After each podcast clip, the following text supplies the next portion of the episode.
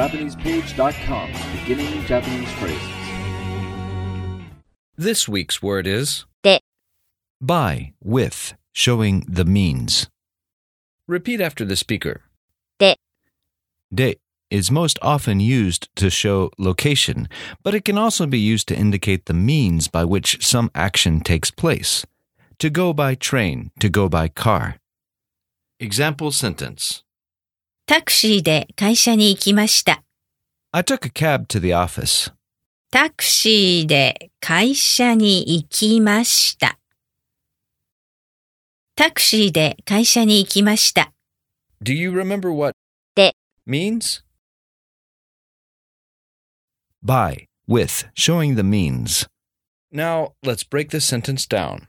タクシーで Taxi, by, 会社に company, to, 行きました。 went. タクシーで会社に行きました。それじゃあまたね。